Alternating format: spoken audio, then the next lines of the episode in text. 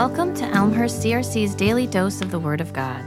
Today is Tuesday, February 14th, and this is Rebecca Wilson. I serve on our Alpha team. This week's Alpha question is Does God heal today? And so, in preparation, I'll be reading 2 Kings 20, verses 1 through 7 from the New Living Translation. About that time, Hezekiah became deathly ill, and the prophet Isaiah, son of Amos, went to visit him. He gave the king this message This is what the Lord says Set your affairs in order, for you are going to die. You will not recover from this illness. When Hezekiah heard this, he turned his face to the wall and he prayed to the Lord Remember, O Lord, how I've always tried to be faithful to you and do what is pleasing in your sight. And then he broke down and wept bitterly. But before Isaiah had left the middle courtyard, this message came to him from the Lord Go back to Hezekiah, the leader of my people. Tell him, This is what the Lord, the God of your ancestor David, says I have heard your prayer and seen your tears. I will heal you, and three days from now you will get up out of bed and go to the temple of the Lord.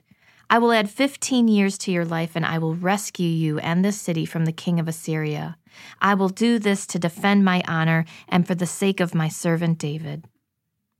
Then Isaiah said to Hezekiah's servants, Make an ointment from figs and spread it over the boil. They did this, and Hezekiah recovered.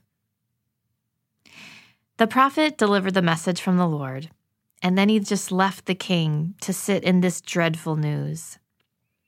But Hezekiah, he didn't ask Isaiah to intercede for him or beg him to advocate on his behalf. He turned to the Lord directly and poured out his heart in prayer. Hezekiah was a man known for prayer. He led the people of Judah in revival. He reopened the temple and commissioned the priests to restore worship and sacrifices. He reinstituted the celebration of Passover, and he was a man who was known for his love of the Lord. If Hezekiah had just accepted the word from Isaiah and not prayed, would he have been healed? I don't think we know that. But it seems from the text that God acted to heal Hezekiah after he prayed for healing.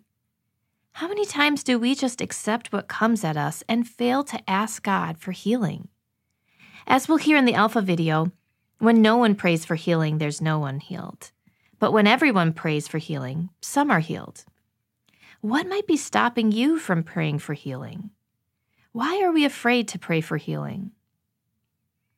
Let's go to the Lord like Hezekiah. Father God, we praise you because your word tells us that you forgive all our sins and you heal all our diseases. Forgive us when we don't trust in your healing power and when we fail to ask for your help in healing. Thank you that, like Hezekiah, you hear all our prayers and you see all of our tears. We trust you and we love you. In Jesus' name we pray. Amen.